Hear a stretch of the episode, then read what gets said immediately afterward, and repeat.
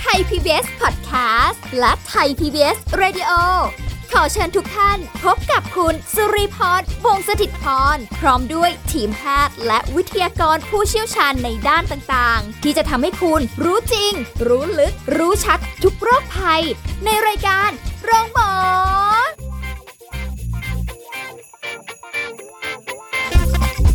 สวัสดีค่ะ คุณผู้ฟังค่ะขอต้อนรับเข้าสู่รายการโรงหมอทางไทย PBS Podcast ค่ะ วันนี้เราพบกันเช่นเคยนะคะ สาระในการดูแลสุขภาพรอคุณผู้ฟังกันอยู่แล้ว พร้อมกับสุริพรทำหน้าที่ตรงนี้ค่ะ วันนี้เราจะคุยกับรองศาสตราจารย์นายแพทย์นิติพัฒน์เจรกุล หัวหน้าสาขาวิชาโรคระบบการหายใจและวัณโรค ภาควิชาอายุรศาสตร์คณะแพทยศาสตร์ศิริราชพยาบาล มหาวิทยาลัยมหิดลค่ะ สวัสดีค่ะ คุณหมอค่ะสวัสดีครับค่ะ วันนี้ขอคุยกันอีกเรื่องหนึ่งที่เกี่ยวกับปอดนะคะนึกถึงเรื่องนี้ขึ้นมาทีไรก็รู้สึกแบบเอ๊ะน่าจะเป็นอีกเรื่องที่คุณผู้ฟังหลายท่านสนใจ เพราะว่าเรื่องของมะเร็งปอดเนี่ยเป็นโรคมะเร็งที่ฆ่าชีวิตของคนทั่วโลก ไม่ใช่แค่เฉพาะในคนไทย ต้องถามคุณหมอว่า โรคมะเร็งปอดเนี่ยนะคะ คือส่วนใหญ่แล้วจะเป็นกับผู้ชายมากกว่าผู้หญิงด้วยหรือเปล่าคะคุณหมอ มันมันเกิดจากอะไรได้ยังไงบ้างถูกต้องครับ ก็คือมีปัจจัยทางด้านเพศที่มีผลต่อเอ่อความชุกของมะเร็งปอดนะครัค่ะในผู้ในผู้ชายไทยเนี่ย มะเร็งปอดอยู่ในอันดับหนึ่งในสามของมะเร็งที่ฆ่าชีวิตของคนไทยนะครับค่ะส่วนในผู้หญิงเนี่ยเลื่อนจาก 1 ใน 10 ตอนนี้มาอยู่ใน 1 ใน5แล้วก็คืออยู่ในท็อป 5 ของค่ะมะเร็งเอ่อในเพศหญิงนะครับเพศหญิงก็ยังเป็นมะเร็งเต้านม มะเร็งปากมดลูกนะฮะค่ะเอ่อมะเร็งในช่องปาก แล้วก็มีเรื่องของเอ่อมะเร็งปอดขึ้นมาอยู่ใน1ใน5แล้วครับ โอ้โห อันนี้มันสะท้อนอะไรให้เห็นได้บ้างครับว่าผม คือก็มะเร็งคงปบออดกถึงหนึ่งก็คือพฤติกรรมสุขภาพที่เปลี่ยนไปนะฮะค่ะอันที่สองก็คือเนื่องจากอย่างที่เราทราบกันดีว่าปอดนั้นเป็นอวัยวะที่สัมผัสกับเอ่อสิ่งแวดล้อมภายนอกอยู่ตลอดเวลาเพราะฉะนั้นค่ะเรื่องของมลพิษในอากาศ เรื่องของฝุ่น PM 2.5 เรื่องของควันบุหรี่มือสองค่ะเรื่องของสารเคมีที่เกิดจากเอ่ออุตสาหกรรม เกิดจากยานพาหนะ อันนั้นเป็นส่วนที่ทำให้มีการเพิ่มจำนวนของผู้ป่วยมะเร็งปอดมากขึ้นอืม ถ้าอย่างนั้นเนี่ย ถ้าบอกพอบอกมะเร็งปอดเนี่ยสิ่งที่รีนึกถึงได้คืออะเรื่องการสูบบุหรี่ต้องครับ มานี่แน่ ๆ เลยในทำอให้ดีตเป็นมะเร็งปอดใช่ครับมันมีปัจจัยเสี่ยงอย่างอื่นอีถูกกครัจบริง ๆ แล้วก็มากกว่าก็นี้บุหรี่นั้นยังคงเป็นเอ่อสาเหตุสำคัญของการเกิดมะเร็งปอดในในเอ่อคนทั่วโลกแล้วก็ในคนค่ะไทยนะครับ แต่ที่กำลังเพิ่มมากขึ้นก็คือมลพิษในอากาศที่เกิดทั้งจากเอ่อมลพิษที่เกิดในสิ่งแวดล้อมที่ ที่สาธารณะ เช่นค่ะเอ่อ PM 2.5 ควันไอเสียจากรถต่างค่ะๆแล้วกันอีกส่วนหนึ่งก็คือเป็นมลพิษในที่ทำงาน ก็จะเกิดเฉพาะบางกลุ่มคน เช่น กลุ่มคนที่ทำงานสัมผัสกับแร่ใยหินอ๋อกลุ่มคนงานที่สัมผัสกับก๊าซบางชนิดที่ทำให้เกิดเอ่อมีความเสี่ยงต่อการเกิดมะเร็งปอดค่ะนั่นก็เอ่อสิ่งต่างๆ เหล่านี้เพิ่มจำนวนมากขึ้นมากขึ้นนะครับค่ะทั้งมลพิษในที่ทำงานเอ่อมลพิษในที่สาธารณะนะฮะแล้วก็มลพิษที่ เราแสวงหากันมาเองก็คือการสูบบุหรี่ ไม่ว่าจะเป็นทั้งเอ่อบุหรี่มวลตามธรรมชาติ หรือแม้แต่บุหรี่ไฟฟ้าก็ตาม ก็มีส่วนที่ทำให้เกิดเอ่อเรื่องของมะเร็งปอดเพิ่มมากขึ้นได้ค่ะ ซึ่งซึ่งอย่างที่ได้ยินมาก่อนหน้านี้คือ เรื่องของบุหรี่ก็เป็นส่วนหนึ่งที่มีโอกาสทำให้เสี่ยงในการที่จะของโควิด -19 เนี่ยมันสัมพันธ์กันนะคะแล้วถูกความต้องเสี่ยงครับสูงขึ้นถูกต้องมากกว่าครับปกติด้วยใช่ไหมถูกต้คะองรับก็คือควันบุหรี่เองมีฤทธิ์ทำลายเอ่อ ระบบภูมิคุ้มกันในระบบการเอ่อการหายใจของเรานะฮะค่ะทำให้เยื่อเมือกต่างๆ ถลอกเป็นแผลเอ่อสารคัดหลั่งที่จะออกมาดักจับไวรัสอะไรก็เสียไป ก็จะทำให้ไวรัสเชื้อโรคทุกชนิดเข้าไปในปอดเราได้ง่ายขึ้น ซึ่งก็รวมทั้งเชื้อไวรัสโคโรนา 2019อ๋อก็จะเข้าไปในปอดของคนที่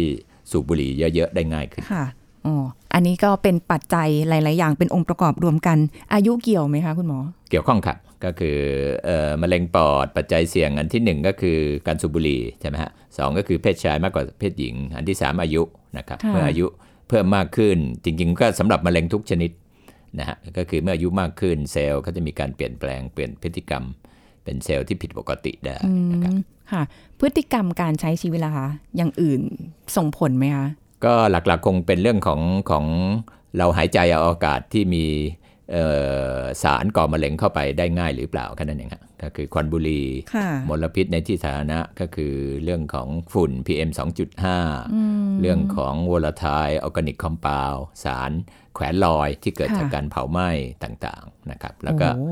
อ่อบางอาชีพก็คือมลพิษที่เกิดจากการหายใจในสภาพแวดล้อมการทำงาน อันนี้เป็นปัจจัยเอ่อที่ ส่งเสริมให้ใครที่จะเป็นมะเร็งปอดได้ง่ายกว่าคนอื่นหรือเปล่าค่ะอีกอันหนึ่งก็คือเป็นปัจจัยทางพันธุกรรมนะพบส่วนน้อย คนบางคนจะเป็นมะเร็งบางชนิดเอ่อที่เป็นปัจจัยทางพันธุกรรมเองนะฮะค่ะเอ่อถ้าถ้าอาจจะมีใครสังเกตก็คือในครอบบางครอบครัว จะเป็นมะเร็งปอดกันมาตั้งแต่รุ่น ปู่ก็เป็นพ่อก็ค่ะเป็นตัวเองก็เป็นคือมาในทุกทุกเอ่อทางสายตรง generation เลยใช่ไหมคะอืมฟังดูแล้วก็น่าห่วงเหมือนกันนะ เพราะว่าอย่างที่ ได้ยินข้อมูลกันมาแม้กระทั่งเอาสมมุติอย่างคนในครอบครัวสูบบุหรี่ดีไม่ได้สูบครับแต่เป็นมะเร็งเฉยเลยใช่ครัมะบเร็งปอดเฉยเลย แต่คนสูบยังไม่เป็นเลยถูกครับ คนที่สูบบุหรี่จัดนั้นมีแค่10หรือ15เปอร์เซ็นต์เท่านั้นเองที่เกิดมะเร็งปอดแสดงว่ามันมีปัจจัยอื่นเข้ามาด้วย เช่น ปัจจัยทางด้านพันธุกรรมส่วนตัวค่ะนะฮะหรือเอ่อก็เป็นบายชานตามโอกาสเหมือนกันว่าคนสูบบุหรี่ ไม่ใช่ทุกคน แต่ยังไงก็ตามคนสูบบุหรี่ จัดเนี่ยมีความเสี่ยงต่อคนที่ไม่สูบบุหรี่อยู่แล้ว ยังไงก็ตามเราก็ต้องบอกก็ต้องเลิกบุหรี่นะครับเอ่อไม่ใช่บอกว่าสูบบุหรี่จัดแล้ว ผมอาจจะเป็นคนที่โชคดี1ใน5เอ่อ4ใน 5 ที่ไม่เป็น แต่คุณอาจจะโชคไม่ดีเป็น 1 ใน 5 นั้นได้ค่ะง่ายขึ้นนะอ้าวอย่างนี้บางคนบอกว่าโอ๊ยก็สูบแล้วก็ไม่เป็นนี่นาใช่ครับเออใช่ครับไหมอันนี้ก็เป็นอันหนึ่งลยสูบที่ต่เราพยายามรณรงค์สาธารณะว่า ถึงแม้คุณสูบจัด แต่คุณอาจจะอยู่ในกลุ่มที่โชคดี ไม่เป็นตอนนี้แต่ไม่ได้หมายความว่าคุณจะไม่เป็นในอีก 5 ปี 10 ปีข้างหน้า เพราะผลจากการสูบบุหรี่นั้นเนี่ยจะติดตัวเราไปค่ะเอออย่างน้อย 15 ปีนะฮะสมมุติเราสูบจัดบุหรี่จัดเกินวันละวันละซองเนี่ยติดต่อกันมา 20-30 ปี เราหยุดวันเนี้ยอีก 15 ปีนะฮะกว่าเอ่อความเสี่ยงต่อการเกิดมะเร็งปอด เราจะลดลงจนค่ะใกล้เคียงคนปกติ แต่ก็ไม่ปกติ ความเสี่ยงก็จะสูงกว่าคนปกติเล็กน้อย แต่ใช้เวลา 15 ปีกว่าจะผลพวกนี้จะหายไป โอ้ซึ่งไม่คุ้มหรอกไปรอถึงตอนนั้นถูกแล้วแบบว่าครับถูกครับอ้าวอยู่ๆมาเป็นไม่ใช่ก็อยู่เหมืๆว่านะคะเราต้องเก็บลูกเอ่อระเบิดเวลาไว้ในตัวเราไปอีกค่ะ15 ปีถ้าเราเอสูบอบุหรี่จัดความเสี่ยงมีอยู่ ทีนี้แล้วอย่างนี้จะรู้ได้ไงคะอย่างแบบเราสามารถที่จะดูอาการได้ไหมคะว่าเฮ้ยมะเร็งเริ่มปอดเป็นอันที่ยังเป็นยาดำอยู่ว่าเราไม่สามารถตรวจเอ่อค้นหามันได้เร็วนะครับ ในปัจจุบันก็มีวิธีการเช่น คนที่เราต้องเลือกเอาคนที่สูบบุหรี่จัดมานะฮะค่ะ หรือคนที่มีประวัติเป็นมะเร็งปอดในครอบครัวหลาย ๆ หลาย ๆ generation ค่ะคนนี้เราอาจจะใช้การตรวจสกรีน หามะเร็งปอด โดยการทำเอ็กซเรย์คอมพิวเตอร์แบบชนิดรังสีโดนรังสีน้อยๆค่ะเอ่อแต่ในกลุ่มคนทั่วไปเนี่ยเรายังไม่มีเอ่อวิธีการ ตอนนี้กำลังมีการค้นหาวิธีการ เช่น การวิเคราะห์จากลมหายใจนะฮะ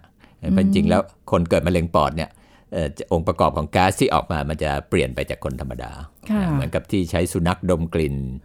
โควิด -19 สุนัขดมกลิ่น คนที่เป็นมะเร็งปอดก็มีนะฮะ อันนั้นก็คือการการวิเคราะห์ลมหายใจสารปรักต่างๆ หรือเอ่อตรวจจากเอ่อเอ่อเสมหะนะฮะตรวจหาค่ะการกลายพันธุ์ของของเอ่อสารพันธุกรรมบางอย่าง หรือตรวจจากเลือด แต่ปัจจุบันยังไม่ถึงยังไม่มีวิธีการไหนที่จะเอ่อตรวจจับมะเร็งปอดระยะต้น ได้ดีนะฮะในคนค่ะที่ไม่สูบบุหรี่หรือคนที่สูบบุหรี่น้อย แต่คนที่สูบบุหรี่เยอะเนี่ยเราจะใช้การคัดกรองด้วยการตรวจเอ็กซเรย์คอมพิวเตอร์ อย่างนั้นแบบแสดงความว่าก็ต้องอาการเยอะๆแล้วสิคะถูกครับถึงจะแบบ75%ของไข้มะเร็งปอดที่ตรวจพบในปัจจุบันเป็นมะเร็งปอดที่เป็นระยะลุกลามแล้วฮะมีแค่ว้าย25%ค่ะที่เราเจอโดยการเอ็กซเรย์ประจำปีใช่ไหมฮะที่บอกว่าค่ะเอ็กซเรย์ประจำปีมีจุดมีก้อน หรือไปตรวจโรงพยาบาลด้วยโรคอื่นๆ แล้วจำเป็นจะต้องเอ็กซเรย์เช่นจะไปผ่าตัดแล้วไปเอ็กซเรย์เจอก้อน อันนี้เราพบแค่ 25%นั่นเองอีก 75%เป็นเรียกง่ายๆก็คือเป็นมะเร็งปอดระยะ 3 ระยะ4ละค่ะที่พบระยะ 1 ระยะ 2 เราพบแค่ 25%แค่นั้นเองมันน่ากลัวตรงที่มันไม่ได้มีแสดงอาการออกถูมากในต้องช่วงครับแรกนี่แหละ ถูกต้องครับ ถูกต้องครับนั้นดีที่สุดก็คือพยายาม เอาตัวเองให้ไกลจากความเสี่ยงของมะเร็งปอดก็คือการไม่สูบบุหรี่การไม่อยู่ในที่ที่มีมลภาวะเยอะๆค่ะอันนั้นเป็นวิธีการเดียว ในปัจจุบันที่คุ้มค่าที่สุดค่ะในการหลีกเลี่ยงจากการเกิดมะเร็งปอด อย่างถ้าบางคนเคยอยู่ในครอบครัวที่แบบอาละมีคนสูบบุหรี่จัดๆนะคะครับเอาแหละเราได้ยินอยู่แล้วว่ามันไปติดตามโซฟาติดนู่นนี่นั่นคนสูบหรืออยู่ในบ้านจะชินกลิ่นแทครับบจะไม่ค่อยได้กลิ่น สมมติลีเข้าไปอยู่ในบ้านหลังนั้น อยู่เป็นระยะเวลานาน แล้ววันหนึ่งอะ เขาเลิกได้หรืออะไรไป ปลอดบุหรี่ละไม่มีคนสูบแล้ว แต่กลิ่นพวกนี้ยังอยู่ พวกเนี้ยมันยังมีผลกับตัวคนที่ไม่สูบด้วยไหมคะที่ที่ยกตัวอย่างมาก็คือ เราเรียกว่าอันที่หนึ่งคือควันบุหรี่มือสองคือสิ่งที่ยังฟุ้งกระจายนี่เราสูดเข้าไปนะครับค่ะซึ่งควันบุหรี่มือสองก็จะมีสารก่อมะเร็งอยู่เอ่อใกล้เคียงเอ่อกับคนควันบุหรี่มือหนึ่งคือตัวคนสูบเองนะฮะค่ะขึ้นอยู่กับว่าเรายืนอยู่ในตำแหน่งไหนที่สุดส่วนที่พูดถึงว่าที่เป็นคราบเอ่อ บุหรี่ที่ติดอยู่ตามโต๊ะตามเอ่อพรมตามอะไรต่างอันนั้นเราเรียกว่าควันบุหรี่มือสามนะครับซึ่งส่วนใหญ่แล้วจะเป็นนิโคตินเป็นหลักค่ะแต่อาจจะมีสารก่อมะเร็งน้อยลงนะอันนั้นควันบุหรี่มือสามควันบุหรี่มือสามเนี่ยจะอยู่ไม่นานนะฮะก็คือหมายถึงว่าถ้าเราทำความสะอาดค่ะเอ่อพื้นผิวดีๆ ก็จะหมดไปโอ้นะแต่ที่เรากลัวก็คือควันบุหรี่มือหนึ่งคือตัวคนสูบเองกับควันบุหรี่มือสองคือค่ะคนที่ไปอยู่ข้างๆเขาขณะที่กำลังสูบกำลังโอ้ควันขโมงโฉงเฉงอันนั้นก็ค่ะคือเอ่อ ควันบุหรี่มือสองนะฮะซึ่งอันนั้นจะเป็น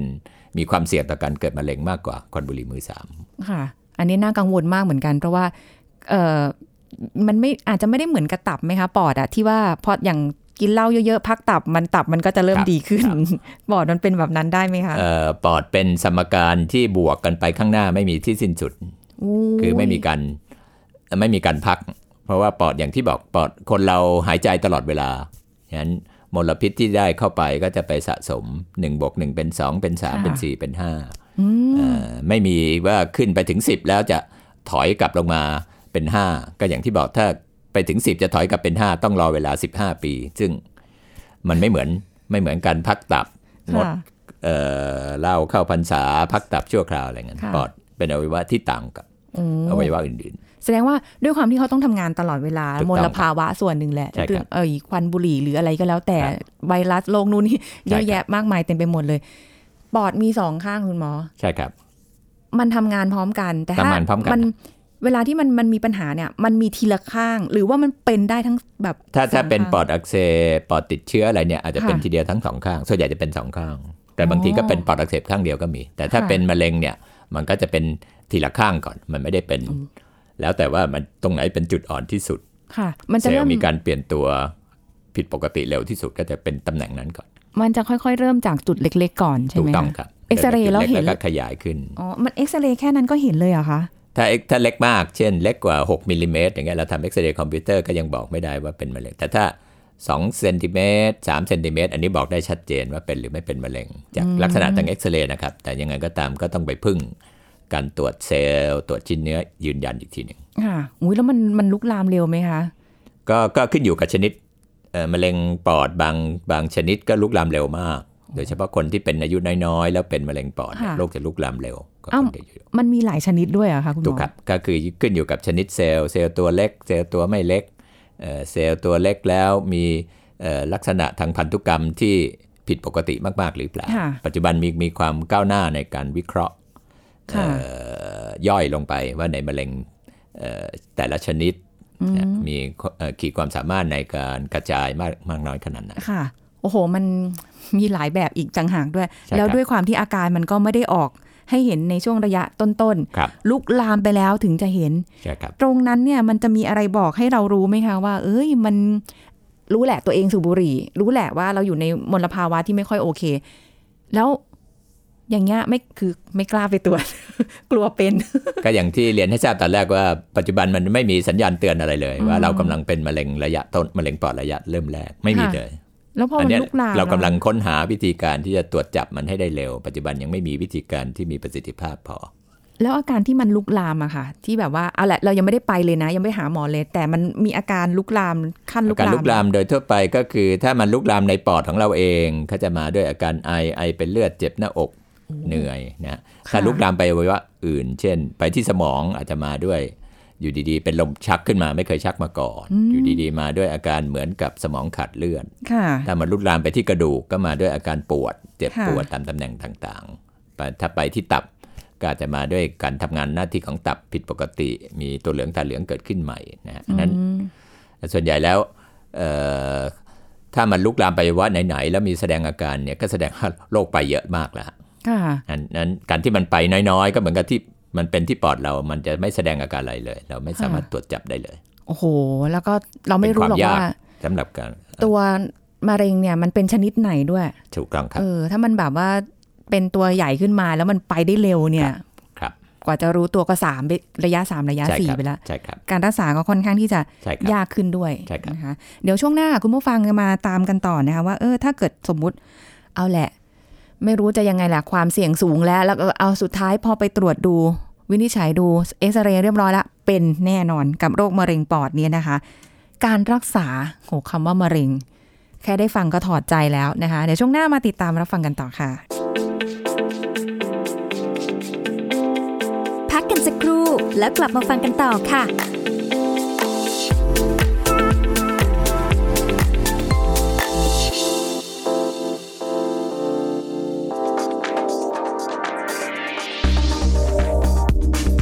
คุณผู้ฟังครับประชากรวัยทำงานส่วนใหญ่ใช้เวลาอยู่ในที่ทำงานไม่น้อยกว่า 40 ชั่วโมงต่อสัปดาห์นะครับ และในภาวะเร่งรีบ กลุ่มวัยทำงานอาจจะเลือกกินอาหารจานด่วนที่ไม่ถูกหลักทางโภชนาการ เนื่องจากต้องการอาหารที่ทำง่ายและรวดเร็ว รวมถึงมีกิจกรรมทางกายที่ไม่เพียงพอ ซึ่งจากข้อมูล Health Data Center กระทรวงสาธารณสุขพบนะครับว่า คนไทยอายุ 18-59 ปี เป็นคนอ้วนระดับที่ 1 คือมีค่า BMI 25-29.9จำนวนร้อยละ 20.3 1 และอ้วนระดับ 2 คือมีค่า BMI มากกว่าหรือเท่ากับ 30 จำนวนร้อยละ 6.22 ผู้ที่เป็นโรคอ้วนจะมีความเสี่ยงต่อการเกิดโรคไม่ติดต่อเรื้อรัง และเสี่ยงเสียชีวิตเมื่อป่วยเป็นโรคโควิด -19 แต่ประชาชนที่เข้าข่ายภาวะอ้วนลงพุงสามารถดูแลสุขภาพตนเองได้นะครับด้วยการกินอาหารให้เหมาะสม และเพิ่มกิจกรรมทางการในระหว่างวันให้มากขึ้นนั่นเองครับ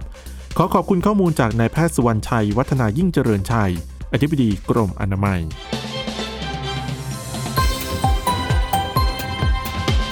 PBS Radio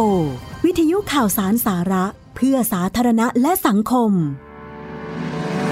คุณกำลังฟังรายการโรงหมอ รายการสุขภาพเพื่อคุณจากเราเอาละค่ะคุณผู้ฟังคะกลับมาติดตามรับฟังกันต่อนะคะสำหรับในช่วงนี้เรื่องของโรคมะเร็งปอดนะคะ เรารู้แล้วว่า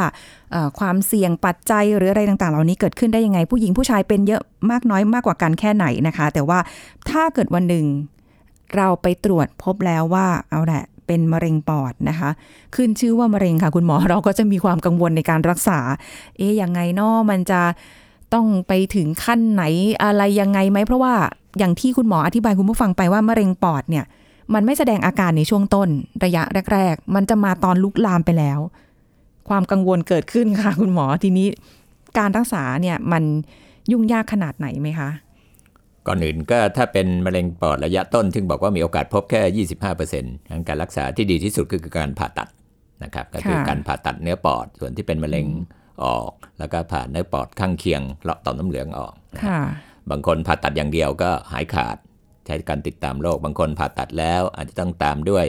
เอ่อการฉายแสงหรือจะตามด้วยการให้เคมีบำบัดขึ้นอยู่กับการวิเคราะห์เอ่อชิ้นค่ะเนื้อหลังจากที่ผ่าตัดไปแล้วนะครับค่ะอันนั้นก็เป็นแค่หนึ่งในสี่ ส่วนอีก 3 ใน 4 เนี่ย ก็จะเป็นมะเร็งที่ระยะลุกลามแหละผ่าตัดไม่ได้นะฮะพวกนี้ก็จะต้องการรักษาหลักก็จะเป็นเรื่องของการให้เคมีบำบัดนะครับ ส่วนการฉายแสงก็จะเป็นการรักษาร่วมนะค่ะนั้นก็แต่ปัจจุบันนั้นเอ่อเคมีบำบัดสำหรับมะเร็งปอดนั้นก็มีความมีวิวัฒนาการไปพอสมควรนะฮะก็คือเกิดผลข้างเคียงน้อยลงนะฮะเอ่อคนไข้แม้แต่อายุเยอะๆ 70 80 ถ้าร่างกายแข็งแรงดี ไม่มีโรคประจำตัวอะไรอย่างอื่น ก็ยังสามารถรับ เคมีบำบัดได้ อันนี้ก็จะต้องเอออยู่ในดุลพินิษของเอ่อแพทย์ทางด้านที่เอ่อดูแลเรื่องของการให้เคมีบำบัดค่ะคุณหมอแล้วส่วนใหญ่ที่ไปทำเอ่อเคมีบำบัดหรือรักษาด้วยการฉายรังสีหรืออะไรเงี้ย ส่วนใหญ่ที่ผู้ชายที่เข้าไปเนี่ยที่เป็นกันเยอะๆเนี่ยเขาจะอายุมากแล้วด้วยไหมคะอ๋อไม่จำเป็นฮะปัจจุบันเนี่ยเราพบคนที่เป็นมะเร็งปอดตั้งแต่อายุ 50 กว่ากว่า60นะฮะซึ่งก็เข้าสู่กระบวนการรักษาโดยการให้เคมีบำบัดหรือให้ค่ะรังสีร่วม รังสีรักษาร่วมด้วยเนี่ยเอ่อเยอะมากขึ้นมากขึ้นค่ะนะครับแล้วก็เอ่อเคมีบำบัดมันมีผลข้างเคียงน้อยนะฮะก็จะทำให้เราเรียกว่าระยะปลอดโรคระยะปลอดจากเอ่อมะเร็งลุกลามเนี่ยก็ยาวขึ้นนะครับ เช่นจากเดิมถ้าไม่รักษาอาจจะอยู่ได้สัก8ถึง12 เดือนพอให้เคมีบำบัดฉายแสงด้วยเนี่ยบางคนอาจจะยืดไปเป็น 1 ปี 2 ปี 3 ปี 4 ปีอะไรนี่ก็พบมากขึ้นมากขึ้นครับโอ้แต่ถ้าเกิดว่า เรารักษาหายละระเอ่อดูแล้วระยะของโรคเนี่ยมันหายไปแล้ว มันไม่ครับมีโอกาสกลับมาเป็นได้อีกไหมคะ ก็ก็โดยทั่วไปเราใช้คำว่าระยะปลอดมะเร็ง 5 ปีนะที่ภาษาอังกฤษว่า five year survival นะอ๋อครับนั้นถ้าเป็นมะเร็งระยะต้นๆ ผ่าตัดได้ดีเนี่ยค่ะเอ่อระยะปลอดมะเร็ง 5 ปีก็ขึ้นไปสูง 70-80%นะครับค่ะอย่างไรก็ตามเอ่อเราจะไม่ใช้คำว่าหายขาด สำหรับมะเร็งปอดนะฮะก็คือต้องอยู่ในการติดตามของแพทย์ว่าจะมีโอกาสที่จะโรคกลับมาเอ่อมากน้อยขนาดไหนค่ะแล้วอย่างที่ถ้าเป็นแบบช่วงต้นๆการผ่าตัดเนี้ยค่ะ เอาเอาชิ้นส่วนที่เป็นมะเร็งครับออกไปจากปอดเนี่ยปอดเราจะเสียหายด้วยไหมคะแล้วแบบการอ๋อเราหายก็จะใจเสียเนื้อปอดไปบางส่วน แต่คนเราเนี่ยถ้าปอดเราเหลืออยู่50%เนี่ยเราอยู่ได้นะฮะมเนื้อปอดเนี่ยสมมุติเรามีสองข้างแผ่ค่ะเป็นพื้นที่ร้อยเปอร์เซ็นต์เราตัดทิ้งไป50%ก็คือตัดทิ้งไปข้างหนึ่งเนี่ยค่ะเออเราอยู่ได้อ๋ออยู่ เป็นแต่ว่าได้อยู่ได้แต่อาจจะจำกัดนิดนึง เดินเร็วๆอาจจะเหนื่อย แล้วก็ค่ะต้องไปปรับชีวิตประจำวันเราอะเพราะฉะนั้นคนที่เกิดอุบัติเหตุตัดปอดไปข้างหนึ่งเขาก็อยู่ได้ค่ะเป็นแต่ว่าการใช้ชีวิตก็จะจำกัดกว่าคนทั่วไปนิดหนึ่งเขาไม่มีการแบบว่าแบ่งปอดให้กันใช่ไหมอ๋ไม่เหมืออนเราไตทำใช่การไหมคะเปลี่ยนปอดได้ แต่การอ๋อเปลี่ยนปอดนั้น โดยทั่วไปก็จะใช้กับคนที่เป็นโรคปอดสองข้างนะฮะถ้าปอดข้างหนึ่งเขายังเหลือดีเราก็ไม่ไปเปลี่ยนเขาค่ะให้เขาอยู่ได้ด้วยปอดข้างเดียวอืม เพื่อให้เพื่อให้เขาได้ได้มีชีวิตอยู่ต่อปอดใช่ทำครับงานใช่ได้ครับข้างหเรานึ่เอางปอดไปให้คนที่ปอดเสียสองข้างจะคุ้มค่ากว่าอ๋อแต่ว่าก็ไม่ค่อยได้ค่อยได้ยินกับเรื่องนี้เท่าไหร่ส่วนใหญ่ใช่ครัก็บเป็นเรื่องไตที่แบบใช่ครับให้กันการได้การอะไรไตนั้นเนี่ย คนที่ไตเสียสองข้าง ถ้าเอาไตของคนที่ดีข้างหนึ่งไปแบ่งให้ เหลือคนละข้างก็อยู่ได้ แต่ปอดเนี่ย เราคนที่ปอดดีเอ่อ แล้วเอาปอดไปแบ่งให้คนอื่นข้างหนึ่งเนี่ยค่ะเอ่อเราไม่ทำกันในทางการแพทย์อ๋อถ้าอย่างนั้นเนี่ยเอาแหละฟังดูแล้วนะคะ ก็ไม่ได้อยากจะไปเป็นมะเร็งปอดอะความเสี่ยงปัจจัยเราเราประเมินตัวเองได้นะคะคุณผู้ฟังว่าเรามีปัจจัยเสี่ยงมากน้อยแค่ไหนครับนะคะ แต่ถ้าสมมุติอย่างคนที่อยู่ต้องอยู่ในสิ่งแวดล้อมที่มันเต็มไปด้วยมลพิษ ควันบุหรี่หรืออะไรก็แล้วแต่เงี้ยเขาปฏิบัติตัวยังไงให้มันห่างไกลจากความเสี่ยงตรงนี้ได้บ้างคะ จริง ๆ แทบจะไม่มีวิธีเลยห่วยเอาวิธีเดียวก็คือเราต้องเอาตัวเราเองออกจากมลพิษนั้น เช่น เราสูบบุหรี่ก็ต้องเลิกบุหรี่เราเอ่อเป็นอาชีพที่ต้องสัมผัสกับฝุ่น PM 2.5 เยอะ ก็ต้องหาวิธีที่เราจะเปลี่ยนอาชีพได้ไหม เราต้องอยู่ในอาชีพที่สัมผัสกับแร่ใยหิน สัมผัสกับก๊าซโบรนิกออกไทคอมเปาวที่ทำให้เกิดมะเร็งปอดค่ะก็วิธีเดียวก็คือเราต้องออกจากสิ่งแวดล้อมนั้น แต่ถ้าออกไม่ได้ก็ อาจจะมีวิธีการลดความเสี่ยง เช่น การใช้หน้ากากป้องกันส่วนบุคคล เพื่อที่จะกรองสารพิษบางอย่างออกไปค่ะนะแต่มันก็มันเป็นมาตรการเอ่อบรรเทา มันไม่ใช่มาตรการขั้นเด็ดขาดที่จะทำให้เราลดความเสี่ยงอืมถ้าอย่างสมมติดีอยู่บ้านอะแหละ มีคนสูบบุหรี่ในบ้านรีใส่